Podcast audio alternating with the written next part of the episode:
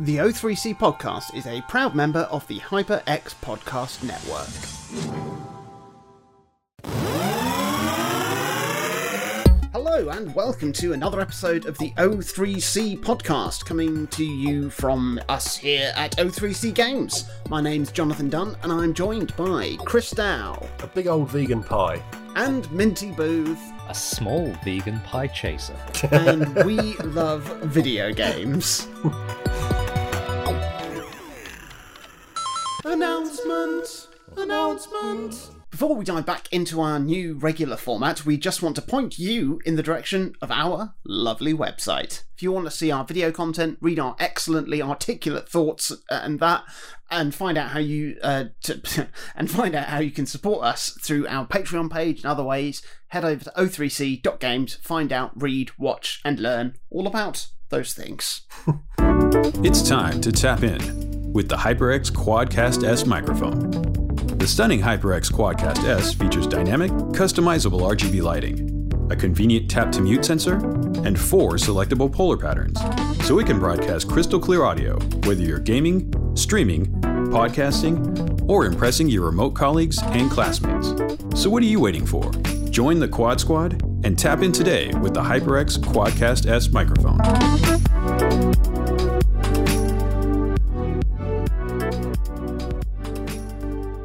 So, uh, we're back. We've had a couple of weeks off over the festive period. Hopefully, you, you enjoyed our Christmas special and our wrap up of the year that was 2021. That's that's it. That's right. Yeah, you never know, do you, these days? And we're back to hopefully keep the ball rolling on our new format for this series, which is our addenda, where we are picking games that we've played in the last couple of years to retroactively crowbar into our top 100 favourite video games of all time. What can I say but excited, I guess, in a way, to find out what your games are. But before we do that, let us reflect on what we played over the Christmas period, because uh, it's a time to put your feet up and chill out and do some things that bring you enjoyment, if you you can. what am I saying? Not scripted this part. No, no, well, gave me away. I was able to find a little bit of time. I was able to find a little bit of time to play some games uh, in amongst just experiencing the, the wonder of Christmas through the eyes of my one year old daughter. Um, just having the most wonderful time. It was, oh, oh, oh, oh, those Christmas days. But I'm not going to start because I've just been talking for the last uh, time. Jesus. Minty, what did you play for Christmas? Ah, I'm really sorry, everybody. Oh, no. I've just been playing Digimon this past two weeks. Solid Of course you Digimon, solid spreadsheets. So I had the best intentions to play something else. I really did. I even bought a game. I bought Shin Megami Tensei 5, SMTV Live. SMTV Live. I'm gonna I'm gonna complete Digimon Cyber Sleuth Hacker's Memory, and then I'm gonna shelve it for a little while before I do my my big uh, hundred percent playthrough, so I can actually play something different. But that that that plan was dependent on me actually uh, taking the game away when we went to visit my parents for the Christmas break, which I did not do. oh, you Wally. Yeah, oh, prize plonker Mm. is, is is is is how I feel at the moment. So I did bring forward my big completionist playthrough of uh, of the game forward just a slice, just a slice, and then I thought to myself, well, what what does it mean to actually complete this game? Because you've got all the Digimon that you can evolve, but then you've also got you got this fella at the top of uh, uh, at the top of the uh, at the top of the tower who collects Digimon medals. You get them from beating other Digimon, but there's also like a good seven or eight hundred that you that you get for the Digimon that aren't in the game that you just get randomly. And I don't know whether I want to actually get all of those medals as well as just get all the Digimon themselves. Oh, I probably will, because the way you get the medals that you can't get Digimon for in the game, you just get them from like a vending machine. vending machine. That's it. And now that I've got my bin box, I can just set up a turbo button and leave it going all night. yeah. I have actually done that. I think maybe three or four hours, which has put me up to a nice plump and healthy 35% on the uh, on the medal completion side, and I've got maybe 85% of the Digimon Field Guide completed. So I think I'm on good pace, I would say, but I think I'm probably just going to beat the game with every obtainable Digimon and not all the medals. Because otherwise, You're never going to get anything else done. I, I need something else to talk about in this segment of the podcast. so, like I said, uh, I, I went back to visit my family over the Christmas period, which was really, really lovely. I took back my Switch and the dock so we could play some uh, some fun party games on the telly that everybody could see. We didn't get to play Overcooked, Oh, which is a shame, but I did play a good amount of all the Jackbox stuff. oh yeah. it's good fun. It's always good when you play it with funny people, and everybody in my family is funny in their own way. So yeah, it's, it's it was really great enjoying such things as uh, Fibbage and Quiplash. They're the highlights. They are the highlights. Yeah, I've got the Party Pack Three, which has the the T-shirt one. Yes. Didn't take any screenshots this time, but there was some corkers. It was just really nice to play. I feel like I've been missing out, not experiencing these They're, they're really good. The hmm. t-shirt one, don't put this on the podcast, Jonathan. I'm asking you in advance. the t-shirt one, you basically you just put in loads of phrases, and then people draw loads of pictures, and then you just see if you can match up funny combinations out of the pool. And one year playing with Sarah and Tom and a few other people, I'd drawn a big like wanking penis and spent ages like colouring it in in as much detail as I could. And one of Tom's phrases was just "fuck tug," like, independent of my drawing. And I have that printed on a t-shirt because you can order them from Jackbox. Oh, brilliant. So it's it's it's not a t-shirt I wear very often, but after this show, I will go and take a photo of it for you two. Please do. Please do. That's definitely going in the episode. No, I'm just going to WhatsApp a quick photo of uh, some former ones so you can get an idea of uh, what the game is like, Jonathan. That's brilliant. My God, this could get that could get wild. yeah, Oh yeah, yeah. I mean, you're only limited by your sensibilities, yeah. so you know. So it sounds like you had a wonderful time. Oh yeah, yeah, of course. I mean, I inevitably played an awful lot of The Binding of Isaac. I'm just slowly ticking off all of the completion marks, exploring the many and varied mechanics of the tainted characters, which is, I mean, it's just an awful lot of fun. I'm constantly baffled at how many different ways there are of playing the game. Like it takes a while to get your head around some of these new characters because like often you have to you have to like override your autopiloting and go against your better instincts to make the most out of like these new characters' abilities. So for example, there's a tainted version of Samson who comes complete with an ability called Berserk, which basically sends you into a state of extreme rage and power for about three seconds, where your speed goes through the roof, your tear rate goes through the roof, and your uh, like your attack power goes through the roof. But and you get a little berserk meter above your head that that runs down for about three seconds. But the thing is, you can keep your meter topped up by killing more enemies. So it's really within your interest to, as soon as you hit peak berserk, you just charge through as many rooms as you can and ploughing through as many enemies as you can before the meter runs out, and then you sort of maximize its use. And it's massively counterintuitive with the more strategic way of tackling floors that, you know, I, I usually do. But it's also a lot of fun. so yeah, been doing a lot more of that. And also I'm I'm I'm gearing up to do a lot more co-op runs with Minty in this new year of 2022. Um, I'm very excited to do that and uh, I think that's going to be a lot of fun. But in a bid to make it appear like I hadn't ploughed another 500 hours into the game over the Christmas period, I did sample a few other games that have been on my list for a little while. The first of these was a delightful looking game called Chicory, A Colourful Tale. Oh, I've seen pictures of that. It's pretty, isn't it? Yeah, lovely looking game. And you take control of, of a little dog with a paintbrush, and he's charged with colouring in your world, which has uh, mysteriously turned to black and white. I mean, at its heart, it's essentially a puzzle adventure game with you using the different painting techniques that you you know you have and you learn to solve different puzzles slowly color the world back in and strangely it's also got proper action boss fights in the game which is shakes things up a bit in terms of gameplay centrally though it's got a really good story and a message at the heart of the game which is is really affecting as as well. It's uh, really challenging the notion of like not feeling like you're enough and the role creativity plays in our lives. However, for me, I had an incredibly unpleasant time playing it, and that's down to two things that I am. One of which is uh, colorblind, uh, the other of which is uh, having obsessive compulsive disorder. Now, I've spoken before in passing about a colouring in app game that I have on my phone called Happy Colour, Yes. which is just it is a wonderful way of just focusing my mind, calming my senses down, and you just tap, you know, different paint by number sections of different pictures to bring the images to life in full color. And there's something very satisfying about the precision of seeing the areas filling up perfectly with color, nice and neat, staying in the lines, creating something, you know, quite specific and definitive at the end unfortunately, that approach doesn't mix with uh, the approach that you need to take in Chicory, which is just a bit messier and creative, and that is absolutely key to the message of the game and also in how you solve the puzzles and the other gameplay mechanics at play.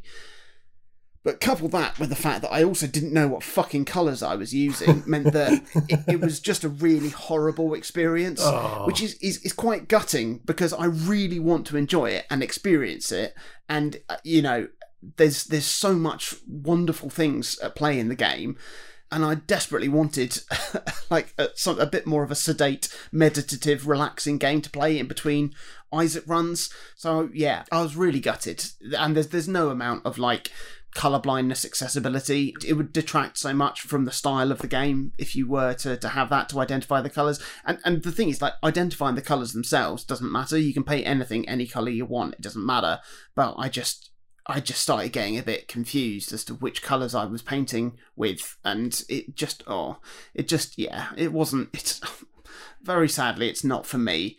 But fortunately i didn't need to look far for an alternative because I also had another game downloaded on my Switch, which is a game called Toem, a photo adventure. Hmm. And that is a delightful little game whereby you take the form of a small photographer exploring an island with a series of different areas, gently solving puzzles by way of taking photos of the things that you see, like animals and creatures, or shifty characters and secret artwork. And you fill in your photo album with these quaint images and you show the photos to characters in the games to, to help solve solve these little puzzles and these little missions and it's entirely in black and white uh, so not only uh, did it look absolutely gorgeous on the OLED display on the, the Switch OLED model, but it also didn't trigger my colorblindness in the way that Chicory did. And I must say that Toem is up there with the most enjoyable sort of chamber piece games I've played. It, it gave me a, a similar feeling to A Short Hike, Hmm. which is another lovely little exploration game. Yeah, I love that game. And Toem's got this lovely art style, which looks like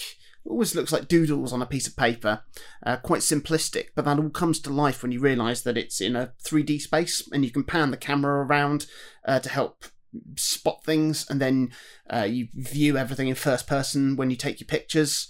I had no problem just going through it, 100%ing it. It only took me about four hours to do that, and I can't recommend it highly enough. It's beautiful, whimsical, constantly delightful. It's exactly what I wanted Chicory to be, and I know that Chicory will be that for a lot of people, so I definitely would encourage people to play that as well. And if you do, please let me know how you get on with it so that I can enjoy it vicariously through your non-disabled eyes. the uh, the final game that I've well, I've only just started playing it.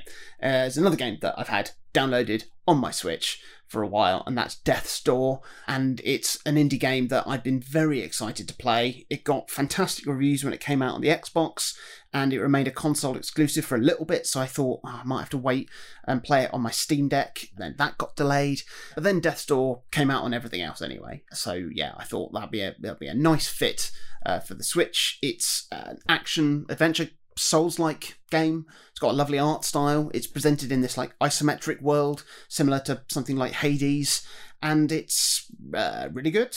Uh, I mean, so far, uh, I mean, I haven't got massively far, and I haven't seen anything massively innovative uh, it doesn't feel quite as good to play as something like Hades, and you know the world and the lore don't draw me in as much as something like Dark Souls. But yeah, it is it is only early days, uh, but it's definitely a solid game, and uh, and I want to I want to play more of it. So I will keep you updated with my progress of that and back to Binding of Isaac. Chris. well, contrary to your uh, picks, Jonathan, you've been playing recently, everything I played was old. You know, no, nothing new, nothing that came out the last year, nothing came out the last five or ten years, to be honest. Firstly, my, my favourite Evercade discovery of the last month or so that I beat over the Christmas break is a game called Mappy Kids. Ah. It was an NES platformer that never left Japan. Uh, it was localized here for the first time on one of these Evercade collections, which was, you know, quite exciting in itself. And the original Mappy is like a simple arcade maze game, like a bit like Pac Man because it's by Namco as well, but it's like a platform game as opposed to a top down kind of labyrinth thing. But Mappy Kids is totally different. Like it's a more straightforward left to right platform game, and it's bouncy and it's colourful and it's got a nice soundtrack. But similar to when I got really into Balloon Kid on the Game Boy during Oh, the yeah. first lockdown, it just has something about its feel that immediately puts it above most platforms of the era and that is really exciting to me to like play a retro thing that I've never seen before but really grabs me for some reason because I mean platform games might be the best and like most represented genre certainly for the late 80s and 90s Oh god, yeah. and so it really takes something special to elevate a game outside of just being fine or, or like serviceable for an evening. But it's just Mappy Kids has got like a certain character to it. Like it's not too challenging, it's not too easy. So it avoids that kind of NES hard branding that a lot of games of that era carried. or short, as they're also known. yeah, they're often short too. I mean, it's got charming little mini games in between stages. It's got a sweet kind of overarching story that has you collecting different items to create like a lovely scene that in turn will grant you the happy or sad ending when the credits wrap. Oh. It's got a cool twist that the game revolves around collecting currency more than anything else, which you then use to purchase the items for that little scene. So any damage or, or deaths takes away your cash as well as your health. And that means that you you play in a slightly different way and it makes exploration a much bigger part of the experience because you want to find little alternative routes to, you know, help out your bank balance, which in turn helps your party scene grow. And, you know, you get a little tree swing here or some flowers there and the mini games as well will give you a chance to to boost your you know boost your coffers or or on failure will present the nightmare scenario where your wallet is pickpocketed or one of your scene items gets taken away. And it's all really low stakes and it's really simple and it's really old but i played through the whole thing in, in kind of like a, a two hour sitting and just loved the feeling of the whole thing. Like a, a real treat something quite you know not different because it is essentially just a 2d platformer but better than so much of what was around at that time. I, I did really enjoy it the second thing, the second old thing, is the arcade racing game GTI Club. And, and I think this may be a late entry for one of my favourite discoveries of the year. Oh wow. I, I played this game's home port on the PS3, uh, which has sadly been delisted quite some time ago. So if anyone wants to try it out, emulation or some creative firmware adaptations are your best bet if anyone wants to play it. But it's really, really fun. It's an arcade racer. It was ported by Sumo Digital. I think in the timeline of their port work, this is a bit later than Outrun 2, but none of the care that was in that title has been lost in this conversion either for GTI Club. So it, it looks really great. It feels great to play. Um, I assume it really captures the core of the original arcade experience, but I've never played this on a real arcade machine before, so I can't really say if that is truly present and correct. Now, the thing that shows that I really enjoyed this, on the day I started playing the game, I did a few races, set the pad down, went and did something else, and then came back and played it for eight hours straight. Bloody Whoa. hell. and, and I can't tell you the last time I did this with any game, like in the last year. I can't remember enjoying something for that long a single period of time. And when you add in the caveat that the game has three tracks, like Sega Rally style, it makes the time sunk all the more remarkable because it's it's a it's a really simple racing game. Like you, you pick a hatchback, so you've got like a VW Golf, you've got a Mini Cooper, you've got a Renault something or other, and then the bit that makes it exciting is you you have these tracks that are essentially like all set on the same little open world, and you need to navigate different routes through it. Similar to I guess like how Sonic R has its like bundles of, of different options for how you get through a stage. But that's it. So you're, you're playing, you're trying to find the best optimum route. You're, you're trying to maximize your, your lap, time, lap times and everything else. But there's nothing else to it. But it's just, it's so enjoyable. And as a way of like keeping me going, it has obviously like the trophies connected to it on the PlayStation. And some of them were super tough. Yet every time I felt I'd hit a bit of a wall, I'd have another try, and then I'd, I'd find that I shaved a, a couple seconds off my lap, or I'd learned how to take a corner properly, or I'd mastered a, a tricky section. And I just I just couldn't stop until it was done. I really couldn't stop. Like I finished all the trophies which involved things like beating the final track with a really low lap time. Uh, some of them were, were to do with like winning a certain number of hard circuit races with different vehicles. Some involved uh, winning without taking collision damage. Like all sorts of things that make it a little bit more challenging. And I, I gleefully did the whole thing, like I said, in, in a day. Just sat down and didn't didn't leave until I was done. As a little treat at the end as well, and this is why it really pushes it into the top tier when you beat the hard circuit, it then allows you to reskin any of the cars in the game as an Alsatian dog on wheels. Absolutely And- and outstanding. That's such a core tenet of, of good arcade games. Like it's the reason that Cruis'n Blast is so enjoyable too. yeah. It's like when you're just getting bored of the cars, it's like have a Stegosaurus. just it's it's on us. Enjoy it. and, and and the dog in this game, it's like instead of having an engine noise, it just pants constantly, and when other cars hit you, it does a little bark instead of a horn. Like it's it's really funny, and that stuff is it's just it's I love it. Yeah, it's it's all these things. It's why arcade races I think can be so much fun, even when they are very limited experiences. So, you know, I've put so many hours into Virtua Racing, into Sega Rally, into Outrun. They're all great. But I genuinely think I can stick GTI Club in there as well. I, I thoroughly, thoroughly enjoyed it. You know, it's probably not going to make this revised list, but it could. you know, you, you never know. Ask me in a few weeks and we'll see. the only other thing I've played, and I won't bore you too much with this one, I got through all of uh, Lumines Supernova, again on the PS3 because it's been hooked up. It's still the best puzzle game in the world that isn't Tetris. It, it still gets my adrenaline going for the entire play session like nothing else. I'm still not a huge fan of its puzzle mode, like I said when I when I talked about it on my list. But I'm just so enamored with the regular challenge and time trial modes in Lumines that I, I don't care. It's just, it's just I, I love it so much as, as an experience that it's it's just such a different way of playing a puzzle game that I, I don't get any of the calm I get from Tetris. It really is just like being on the edge of a precipice for the entire time you're playing because the speed you have to go at it. But yeah, it's it's a joy. But yeah, Lumines is life, and I am done. so, here's the main course. oh, Our next three games that we're going to retroactively fit into our top 100 favourite video games of all time lists. And to kick us off, as we do, it's Minty Booth. Minty Boo. All right. Here we go. All right. So I've come to realize that if you come into a podcast episode with the name of a game in the title, you should expect to have that game reasonably spoiled for you.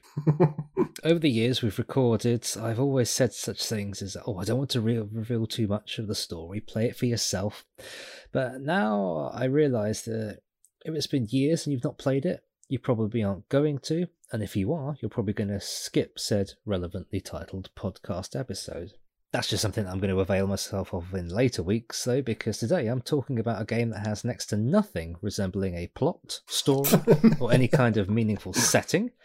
It's utterly unspoilable, short of making a replicable and easily accessible uh, tool assisted speedrun, but you can't even do that because every level is randomized. I know I've got a reputation for liking molasses thick narratives in games, bloated JRPGs, and menus that you can stand a spoon in.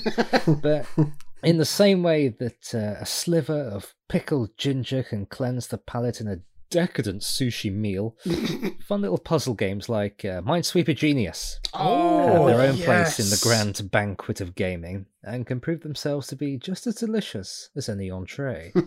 it's Minesweeper. You, you play a weird little guy with a broom who works at some sort of lab where all the mines have been just scattered on the floor and are also invisible.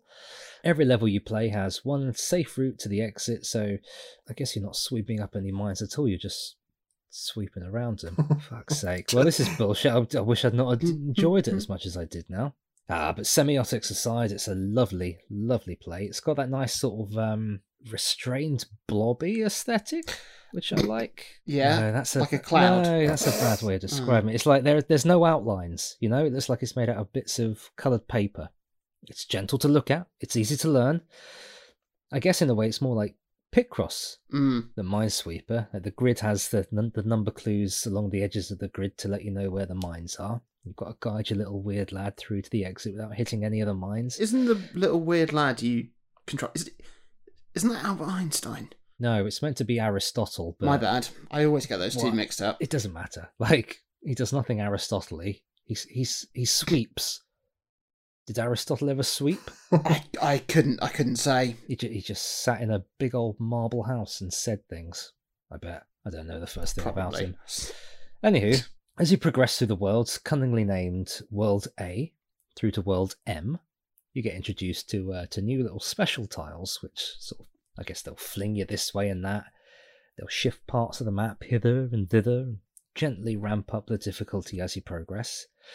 For our Christmas special, we gently touched briefly on games that either take too long to introduce new mechanics or just batter you with them right out of the gate. Yeah. I'm thrilled to say that Minesweeper Genius nails that difficulty curve. It gives you a, a new mechanic very sparingly, lets you get to grips with it, and then if you if you fancy it, once you beat the the world that that mechanic was introduced in, it'll open up a little set of master levels which you can try before moving on to the next world if you fancy, and therefore the next mechanic. Later worlds combine the new mechanics, leaving you to fend for yourself on a technicolor dance floor that threatens to blow you up if you put a foot wrong. It's great fun. It's really easy to figure out, and the difficulty builds almost imperceptibly. My mum was considering getting a Switch for such things as brain teasers and stuff that keeps the mind alive and, and all that good stuff. So I let her play a few levels of this, and she told me she enjoyed it. So that's that. a couple of extra points there, I reckon. The best thing about the game, though, is once you complete it, you can make your own levels. Not in a, whoa, I'm going to put a mine here and a mine here. I hope I don't find them way. But you get a, you, like you get a menu full of sliders to customize the size of the map, the number of mines, the number of each special tile, and therefore the difficulty. I've completed this game 100%, and it's really nice to think that even if no more new levels come out, it doesn't really matter because I can just I can just make my own infinitely. Am I feeling particularly particularly brainy today? And yeah, stick all the sliders up to the top. If not, well, just take a few down and just gently ease back into it. It's lovely. It's really really nice. But let's uh, let's place it into the let's place it into the list. Better than Turok. I mean, it's not better than Turok, I've got to say. but then again, I don't think many things are until I decide I'm going to place it higher. But as I was looking through my list, there was one game that I thought, why the fuck is that in there? so I'm putting Minesweeper Genius at number 88 and just discarding Pokemon Rumble. Ah, I was glad when you mentioned Pokemon Rumble because I really enjoy. I really enjoyed that game, but but there's a reason it wasn't in my list. yeah, I mean, it's, it's it's a fun game. It's it's enjoyable, but is it top 100 games I've ever played enjoyable? No. I'll say this much: it's not Minesweeper Genius, which I would say, for what it does, is a perfect game. Oh yeah, It is so so good. I remember playing it at the time, and when I finished it, saying that oh, I only got to World M. I reckon there's almost certainly going to be additional content coming to take this to World Z. That never came, no, no. and that's a shame because I think it's perfect. It knows what it sets out to do and it does it. And that's all you can really ask. If it had continued to release level packs, I mean, you know the way I play games. I devour them with the ferocity of a sun about to explode and cons- implode and then consume A black hole. Yeah, that's the one. So, unless a game has either something to make me come back and play it again or something that keeps me playing it, games that I spend little time with generally don't take up much space in my head. And I think Minesweeper Genius is one of those because my enjoyment with it and my appreciation of it are as much as so many other games that are in my list. But I think without those things pulling me back in to play it again, it didn't make the list for me, which is which feels feels unfair because it is perfect. Never mind. Hey, Um, it's, it's made a list, so Yeah, there we go. if the developers are listening to this, uh, don't take that as a seal of disapproval. It is very much a seal of approval. I don't think Chris played it, but it's a two thirds majority here. Please make more levels, make another game. Thank you. do it. So, my third amendment comes in the form of a brilliant little indie game that I found called Superliminal. Oh, I remember you talking about that. Yeah. Oh, my next line doesn't. Well, sort of, oh, you pissed all over my next line there, Chris. You may remember me talking about this when I first played it, or you may have spotted it on the eShop or another digital storefront. But it's essentially a first person puzzle game that plays with the idea of perspective in an incredibly smart way. Now, I compared it to Portal when I first played it because it gives you a, a similar sensation playing it, uh, where, where your brain has to all of a sudden think in about a, a billion new ways. Uh, and that's so exciting and so fun to explore. So, the, the, I mean, the general principle Superliminal works with is that you have no depth perception. So something close to you looks bigger than something far away. And depending on how you pick up, move, and manipulate objects and elements in the game, you can change their size and relative scale to its surroundings. It's a difficult concept to describe uh, as it is such a visual idea. But imagine if you pick up an apple from a table and hold it in front of you, and you turn to look out of a window into a field while still holding the apple in front of you, the apple could now be perceived as being in the field, far away, and absolutely fucking massive. and then when you drop the apple, it is now that size in that place. Now that's the core principle, and throughout the game, it takes this idea and stretches it and contorts it and adds in so many other delightfully brain bending mechanics that it just constantly keeps you thinking, keeps you on your toes, and keeps surprising you. And crucially, it never outstays its welcome. Like when it's done with an idea, it either evolves it or adds something else in. And when it's done with that, it changes. And when it's done enough, it ends. I mean, it's a game that well, similar to Minesweeper Genius, it's a game I can't really spoil. Not because I mean, I, there's a story and there's some amazing stuff in it that could be spoiled, but I just don't know how to articulate any of the stuff that happens. Like, I, I haven't read a walkthrough of the game, but I imagine it must be damn near indecipherable out of context. I mean, it's not an expensive game, it's also not terribly long, but it's such a brilliant brain stretch that no other game I've played gave me. It's absolutely excellent. I mean, clearly it stuck with me. Weirdly, I was just saying about, you know, Minesweeper Genius. I probably didn't spend much longer with Superliminal than I did with Minesweeper Genius, and I've only played it once as well. But it's uh, it really had an impact on me in the way that you could describe Minesweeper Genius as Minesweeper plus Picross equals Minesweeper Genius. Superliminal is similar-ish to Portal, but so many something. You just it's uh, yeah there's nothing else like it. There's nothing nothing else close to replicating the way this game makes you think. I mean i can't wait to see what the developers do next. I mean they haven't been idle with this game. They've offered some updates. Recently i think well no i know recently they've added a co-op mode. And i was like oh cool co-op mode. Hang on. How does that work? Because perspective is is a fixed thing depending on where you are positioned. And if there's two people looking at something you can't necessarily manipulate its position.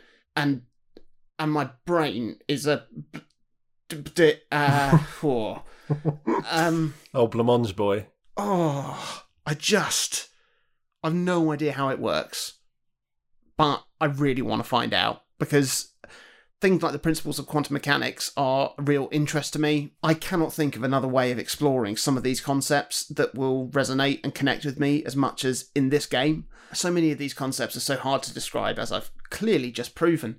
So I've no idea how you conceive of of uh, one, how you conceive of some of the ideas that are at play in this game, and two, then how you execute them, uh, and then to blow it as wide open as as doing it in co-op and potentially just you know, expanding that exponentially to the point where I turn inside out. Sure.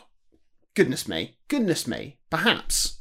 You know, we said this, Minty, with Portal 2, that we should do that co op. Because we did a bit of it, didn't we? Uh, yeah, we did the f- first few levels, yes. We should do that and do a first person puzzle co op double bill with Superliminal. Ooh. Big day. yeah. So, where does it go on my list? I think placing it comes back to that first point about how it's comparable to Portal.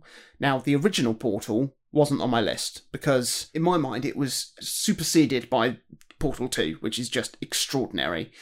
And I think that Superliminal is on a par with the original Portal, but because of how much and how well the concepts were explored and developed in Portal 2, I don't think Superliminal can compete with that game. Although, if they've really nailed the co op mode, then it could rank this game even higher, perhaps. I don't know. Or if, yeah, the developers were to take some of these core principles and put it into a banging narrative and have Stephen Merchant be brilliant in it, then yeah, it could certainly rival Portal 2. So for now, I'm just going to place it just below Portal 2, which was initially at number 87 in my list.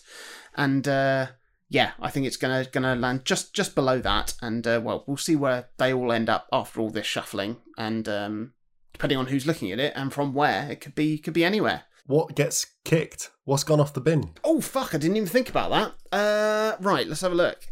This is important. Oh. This is big news. It is, yeah, yeah, it is. Um, I ended up getting rid of two games last time, didn't I? Yeah, because you, you've shoved in backspace as well. Did yeah? I got rid of Lemmings and Clockwork Knight two. Both fair drops. Yeah, I think I'm going to have to get rid of. Oh, it pains me to do this, but yeah, but it is.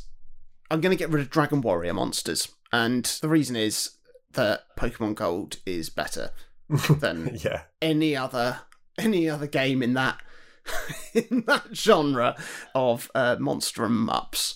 It's better than any other Pokemon game. It's better than Dragon Warrior Monsters. Uh, so yeah, Dragon Warrior Monsters is gone. Goodbye. Hello. Superliminal. Well done. Welcome. Uh, bonjour. Chris, close us off with your addenda. I, th- I think that sometimes games need a little bit of time to find their place in your own head. And what I mean by that is if I had played, for instance, Rez right back when I first picked it up and then tried to make a top 100 list the next day, there is no way it would have ranked in the number one spot. Just no chance at all. Because it's one of those games that I needed to learn. It's a game that I needed to kind of sit with and think about. And, and it's a game that over the years I, I just carried on coming back to and picking apart and understanding its context a bit differently, understanding its message and its feel and everything else. It just takes a bit of time. And so today I'm going to talk about a game that I've already brought up in our honourable mentions, but here it's going to enter the fray to take its place on the big 100 because it's it's had that time. I've had a bit more more space. I played Darius Burst Chronicle Saviors way back across the PlayStation 4 and PlayStation Vita for the first time, and that was maybe a year or so before we started writing our lists. And I think I'd known of it a little bit before that because it wasn't a brand new game at that point, but I hadn't played it. And then when I did play it, I didn't play it enough for it to get the nod in the 100. I could tell it was a good game, but it didn't mean anything to me at that point. But since then, you know, since the time we've been doing this show, I've played it quite a lot. Like I, I dug into the Vita port a fair amount. I bought all the DLC for the PS4 version, so I've played it there quite a lot. More recently, I've rebought it for the Switch in a slightly altered package called Darius Burst Another Chronicle EX Plus, one of those real mouthfuls they like to stick on Japanese shoot 'em ups. like it is just a shoot 'em up or a shmup if you like to use truncated terminology. But it is also one of the very best in its genre, and I think it's incredibly welcoming to and enjoyable for newcomers due to just the overwhelming amount of things to do in the game that generally you don't have in, in arcade shooters. The classic arcade shooter's main barrier to entry for most people when it gets moved to a home console is that traditionally these are games in a genre that are meant to be maybe six or seven stages long and that's it. And, you know, if you abuse the infinite credits that likely come with the home port, you can finish most arcade shoot 'em ups in 30 minutes tops. So those who fall in love with the genre do so because they enjoy the challenge of clearing a game with, with fewer credits or fewer lives and then chasing high scores. You know, it's like a skill challenge. But those who bounce off the genre, totally understandably, do so because there's a perceived lack of variety in content. Now, I don't think either camp is wrong, but Darius Burst really sets down its flag and says, well, wait, what if there were just a few thousand stage variations in our game? Or what if we what if we had branching routes through the regular arcade mode so it was worth coming back to? Or what if we added DLC packs that let you play as different ships and, and crafts from other games that play and control wildly differently? Like if most shooters feel a bit bare bones, Darius Burst is just a wealth of content and riches.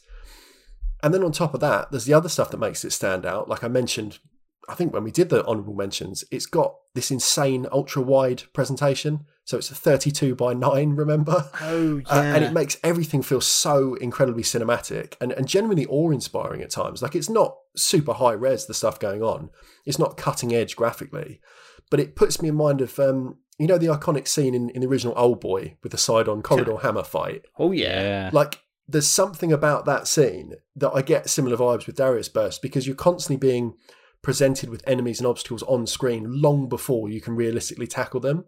So in the same way in that scene, it's like you can see way beyond kind of the scope of what you normally get in a fight scene. You you've got that for every single fight you're having in space, and it's just really great. But even then, for those that find that presentation a bit awkward, you know, maybe you're playing on a TV where that's not really appropriate to have that much letterboxing. You're even covered there, provided you're playing the initial Chronicle Saviors release on the PS4 or Vita or, or Steam, because it had a, a mode called the CS mode, where everything was retooled and reworked, and about a billion stages were included for just regular widescreen presentation, which again totally changed the feel of the game, but still made it a really good shoot 'em up. As much as it's a little sad that that mode doesn't make the cut in, like I said, the Switch port we got recently, they did add 50 other thousand levels on top as well. So there's still a good amount of new content that was added in exchange. So basically, whichever way you try and play the game, you're not going to be left wanting for things to shoot and do. It's also one of the best soundtracks in arcade gaming, I think. Just incredibly varied stuff, a, a huge range as well that goes from you know power metal to weird electronica to ambient industrial noise to off kilter dance to horribly mischarged pop. Like I really love it because it's just you really don't know what you're going to get on the the kind of roulette spin every stage. It is a game that's not going to be for everyone, and, and I do get that. And as much as I say it's a very welcoming modern shoot 'em up, if you don't enjoy reflex based games or score chasing games, you're still likely going to be put off. But I do honestly see this as perhaps the best modern gateway to the genre for someone who's maybe had a passing interest, but always been put off by their perceived linearity of shooters or by the incredibly high skill barrier that comes with some of the genre's best. Now, looking over my list and considering some of the other titles on there, and especially some of the other shoot 'em ups that I've already included, I still think there's value in something like Bomber Raid and its meat and potatoes approach to the vertical shooter. Like Darius Burst, as welcoming as it is, still asks for a certain level of base understanding of its genre trappings and how this form is meant to be played. It can still be really hard to sink your teeth into if you've not done a bit of pre-reading homework kind of thing. Whereas Bomber Raid is immediately readable, it's understandable, gun goes bang, bomb goes boom, there's no other controls. Like Bomber Raid is going to stay where it is for now in number 100, it's not moving. it's also, Darius Burst is, is mechanically better and deeper than Parodius and Fantastic Journey, but it's not going to seat itself anywhere near as highly on my list because those games carry like a character to them that I still prefer you know, just something about the same reason I mentioned really loving Mappy Kids today. It, it, just like clicks in your brain, something really appeals. And despite how much I love the overall presentation feel of Darius Burst, you know, we got to remember these are our, our favourite games, not objectively best games. So, you know, there's always this kind of wiggle room to say this is not better, but I do I do prefer it. And so I think I'm going to have to hoof this mammoth title just below Desert Golfing and, and boot out Xenoblade Chronicles X from my list because that is a game that I love. But the more I've thought about it over the last few years, the things I love about it are all the things that I love more in Breath of the Wild. Uh, You know, I, I didn't finish the story in, in Xenoblade Chronicles. I, I primarily played it to run about and collect stuff. And you can do a lot of that in Breath of the Wild. like that, that sense of like a place and running about, I think is much, much better in Zelda. yeah. So yeah, that's that that's why it gets knocked off the list. I still would love a port to the Switch. Please, uh, you know, bring that over, please, Monolith. But for the time being, um, it's gone. you know, I, I think it's it's interesting doing the list this way because all of our lists are now in this weird kind of flux right now, owing to the fact that we're reactively revising and revisiting our lists. Yeah. Whereas first time around, the, the 100 was set in stone before we said a single word to one another. And this time it's all a bit more syrupy because, you know, we- we're making our cases to ourselves as well as to one another in Yeah. real time. And, and that's quite exciting. So it's like it's making these decisions and thinking, you know, it's it's like it's like binning off your children, isn't it? Deciding who you like the least. Uh. You've only got one, Jonathan. You don't have to choose. It's fine. Oh, yeah, good point. Yeah. In the future, though, if you get to the point of having a hundred, you will have to start knocking some off the top. I'll, I'll just paint them all as Dalmatians and give them to Cruella de Vil. Easy solution. Easy solution. But I mean, Darius Burst, Darius Burst is absolutely a game worthy of, of my list, though. And I've had the time now, basically a good five years of on and off play, to move this out of the games I enjoyed, Paul, and into the games I've loved, Hall of Fame. And if nothing else, it gets a real strong recommendation to say that if people want to get into shoot 'em ups, I think this is the place to start. If you want to, you know, have a go at a modern arcade shooter and see if you enjoy it, I think this is the best way to do it. So yeah, Darius Burst, Chronicle Saviors, in at whatever number that ends up being. So there we go. Those are the three games that are now in our lists. You can't deny it. First of all, we had Minesweeper Genius. And then we had Superliminal.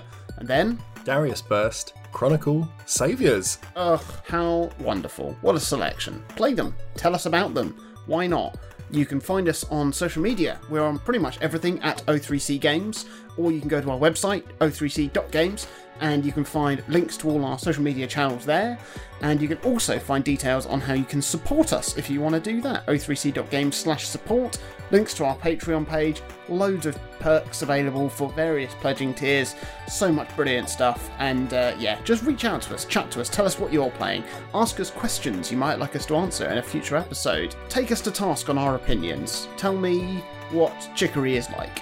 That'd be nice. You can do that on an individual basis as well. You can find me on Twitter at Jonathan Dunn. You can find me at Chaz underscore Hodges. And I'm Clement underscore Boo. And please do join us next time for our fourth amendment rights. No, I need to know what the amendments are and I can make some witty jokes for our American friends. Can't be bothered. Don't need their approval that much.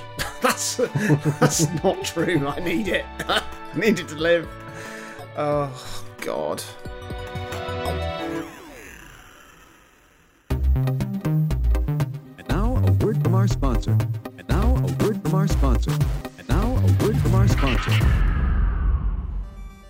Sequelcast 2 and Friends looks at movies and video games and franchises, one movie and game at a time. Hosted by Matt Bradley Shurgi, Thrasher, and Alex Miller, been going since 2009, and we're part of the HyperX Podcast Network.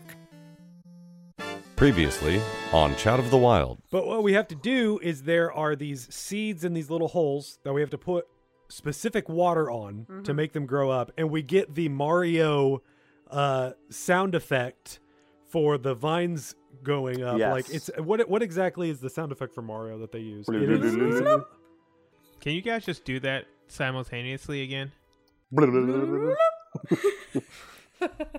Thanks. Chat of the Wild. Breaking down Zelda and Zelda like games, one dungeon at a time.